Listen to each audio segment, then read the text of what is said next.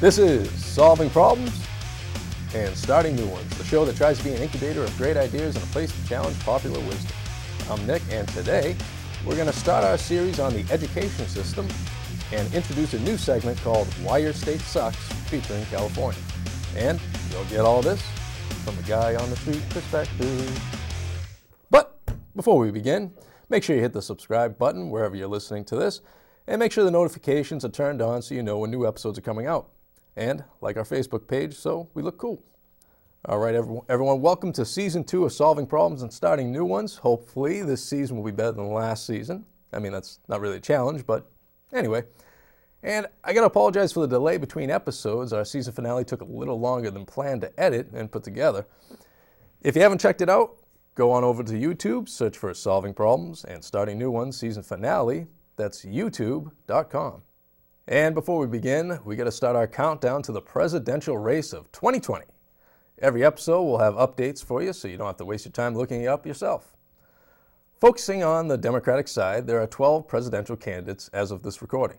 Bennett, Delaney, Gabbard, Deval Patrick, Andrew Yang have no chance at all, so don't worry about them. They'll mostly be gone by February 4th. Bloomberg, he's just there walking, he's just a walking, talking advertisement for his own business. Amy Klobuchar, who looks like your favorite aunt, is just there for the bake sale.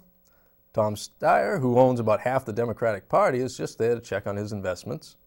So that leaves us with, with uh, four actual candidates Pete Buttigieg, Elizabeth Warren, and two dead people. Yes, they are dead.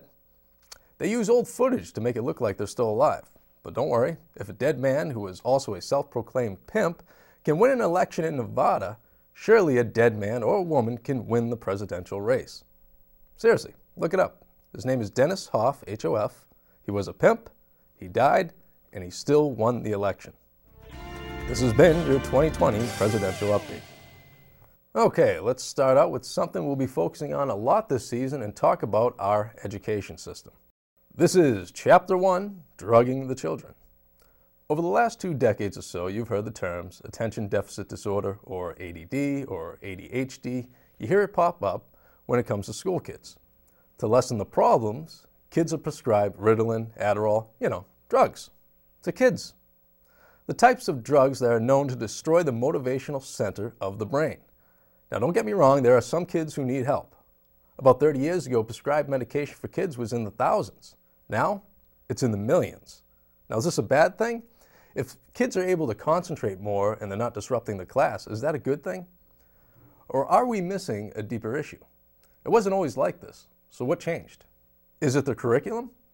Kindergarten to me was more about finger painting, learning about the holidays, and listening to stories. Now that's changed. In most American schools, the expectation is for five year olds to sit still, read, and write. Something most five year olds have a tough time doing, particularly boys who are prescribed the most drugs. And it seems like such a small change. Normally, reading and writing is taught in first grade. And for some kids, that's okay, but apparently for millions of others, not so much. If you think about it for more than a second, you can easily understand how tough it is to have 20 kids sitting still staring at a book, and being quiet. There are full grown adults that never shut up. So, should we expect more from a five year old? Is it appropriate? Is it okay that an overworked teacher will suggest to a parent to have their kids evaluated because they don't have the time to spend with a child who may learn a little differently? Or maybe the curriculum may be a little too advanced for them. So, a child psychologist would know all this, but why are they the ones prescribing the drugs? And I have led workshops for the child psychiatrists. And they have said, look, if this kid comes in and I give him the medication, everybody's happy. Right. He, he sits still, teacher's happy, parents happy, everybody's happy. If I say, look, the problem here is not so much with the child, but with the school. The school is doing it wrong. They shouldn't expect five year old boys to sit still and be quiet for an hour at a time. I'm going to get in trouble. The principal is going to contact uh, our medical director and say that I'm bad mouthing the school. I'm going to get bad comments. The parents were coming in expecting a medication and I didn't give them one. I'm going to get bad reviews on Yelp and on Google. You know what? I'll write the prescription. Everybody's happy. If I don't write the prescription, everybody gets in trouble. And this leads to another finding that points out that there are more kids diagnosed with attention deficit disorder in this country than any other country. This is the only country in the world that prescribes drugs to children as freely as we do. Any other country would treat medication as a last resort. But here, it's a first resort. We've gone from 1% of the high school kids diagnosed with attention deficit disorder in the 70s to 20% of high school kids today. Do you think giving amphetamines to a child that doesn't need it isn't going to have a negative effect? It's going to numb them. It's going to kill their motivation. We're allowing a generation of kids to fail. Where is the government approved researchers to look into this? I said, if there was any truth to what I'm saying, you'd have heard this before from a more authoritative source than Leonard Sax, a family doctor. You'd have heard, you'd have heard this from someone like Dr. Joseph Biederman, chief of research in pediatric psychiatry at Harvard Medical School. And of course, Dad didn't know where I was going with this. And I said, you know, the same thought occurred to Senator Charles Grassley, United States Senate Judiciary Committee, who summoned Dr. Biederman to the United States Senate and said, Dr. Biederman, you've really been pushing Adderall hard. You have said that if a parent, uh, if a doctor prescribes Adderall for a child and the parent does not promptly fill and administer that medication, Dr. Biederman, you've said that parent should be considered for charges of criminal child neglect. Uh, Dr. Biederman, are you by any chance taking money from the drug companies that you've never publicly disclosed? But turns out he was, uh, more than $1.6 million, according to his count. That count was never independently verified, um, which is fine. He didn't break any law. Uh, a doctor can accept as much money as he wants to from the drug companies, and he's not breaking any law in the United States. But his action was unethical. He should have told us. And according to the New York Times, this doctor and researcher, Dr. Peterman, and many others like him, take money from the pharmaceutical companies, effectively turning them into paid sponsors. And for the record, he still has his job, and when questioned on why he didn't mention to anyone that he was taking money from the pharmaceutical companies, he said, Why would I? It's standard practice. So, how do we fix all this? Stop giving drugs to kids. All we're doing is setting up a life of dependency for these kids. And maybe parents need to cut out the soda and the candy and the sugar shit from the kids' lives. Maybe stop jamming an iPhone screen directly in front of their face. Maybe they'll be able to concentrate more. Maybe they won't be a fat, drug addicted pig. All right, let's move on to our next segment Why Your State Sucks, featuring California. So, what's the biggest problems facing California?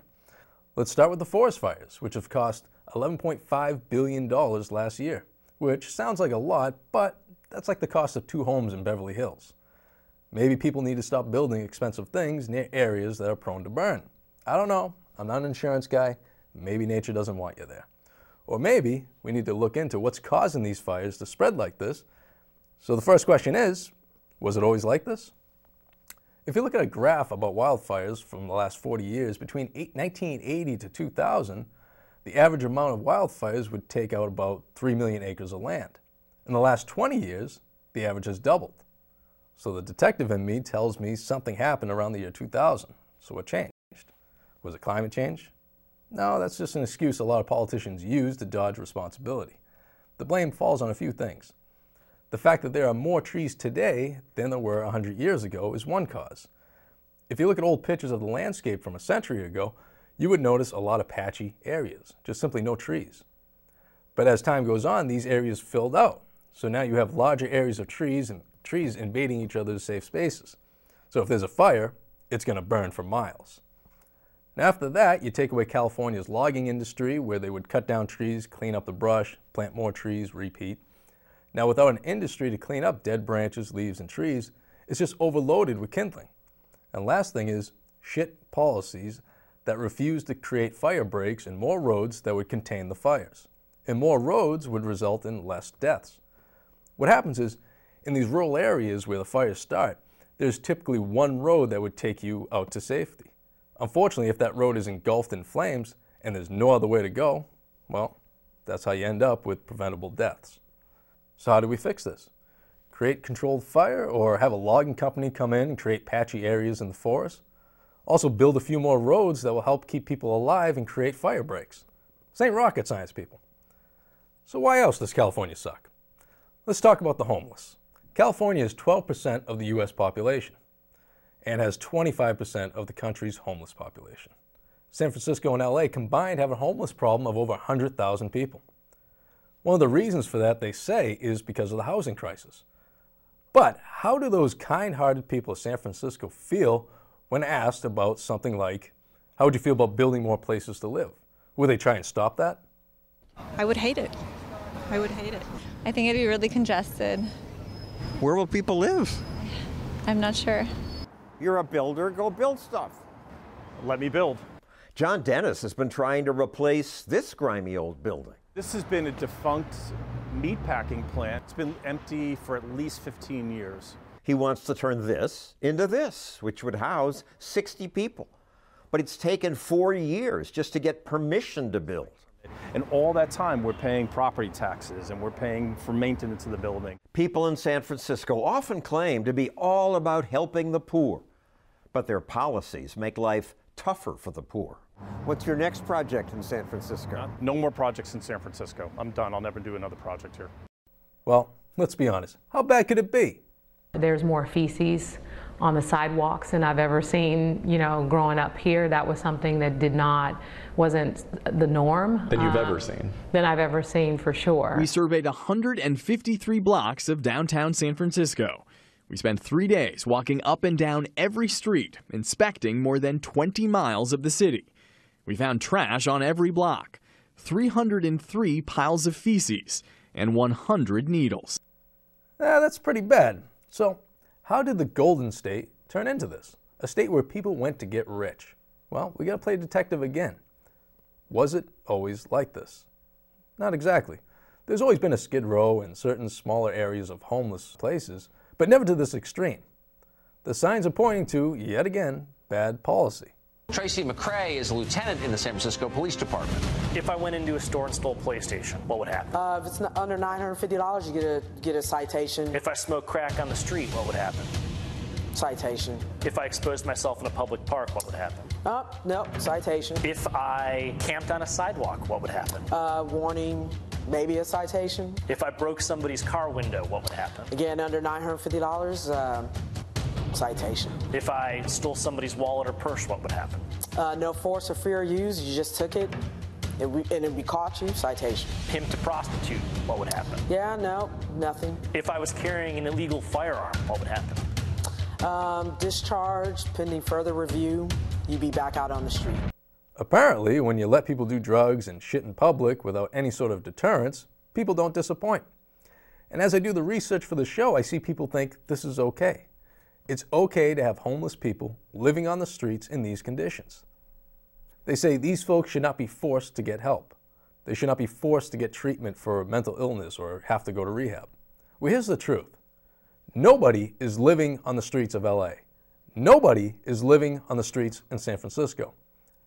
They are dying on those streets. Meanwhile, in the next couple of years in California, you are only going to be allowed to use a certain amount of water a day by law. If you take more than five minutes in the shower and do the laundry in the same day, you're looking at a $1,000 fine. But you can shit and shoot heroin in front of the police and a family of five, and nothing will happen to you.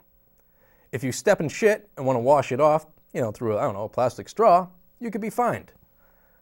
This is what happens when you treat progressive movements and some are good, lower health care, cheaper colleges, and turn it into progressive ideology. Then it becomes a religion where God can do no wrong.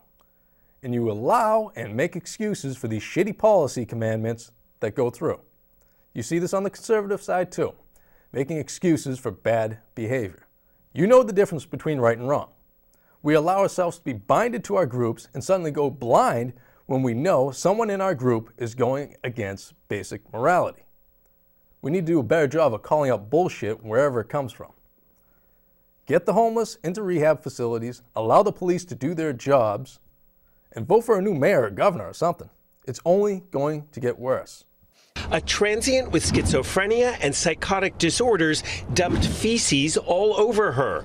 A bucket of his diarrhea. It was liquid, hot liquid. I was soaked, and I couldn't see it was coming off of my eyelashes into my eyes. Paramedics rushed her to the hospital, and she now needs to be tested for infectious diseases every three months. See?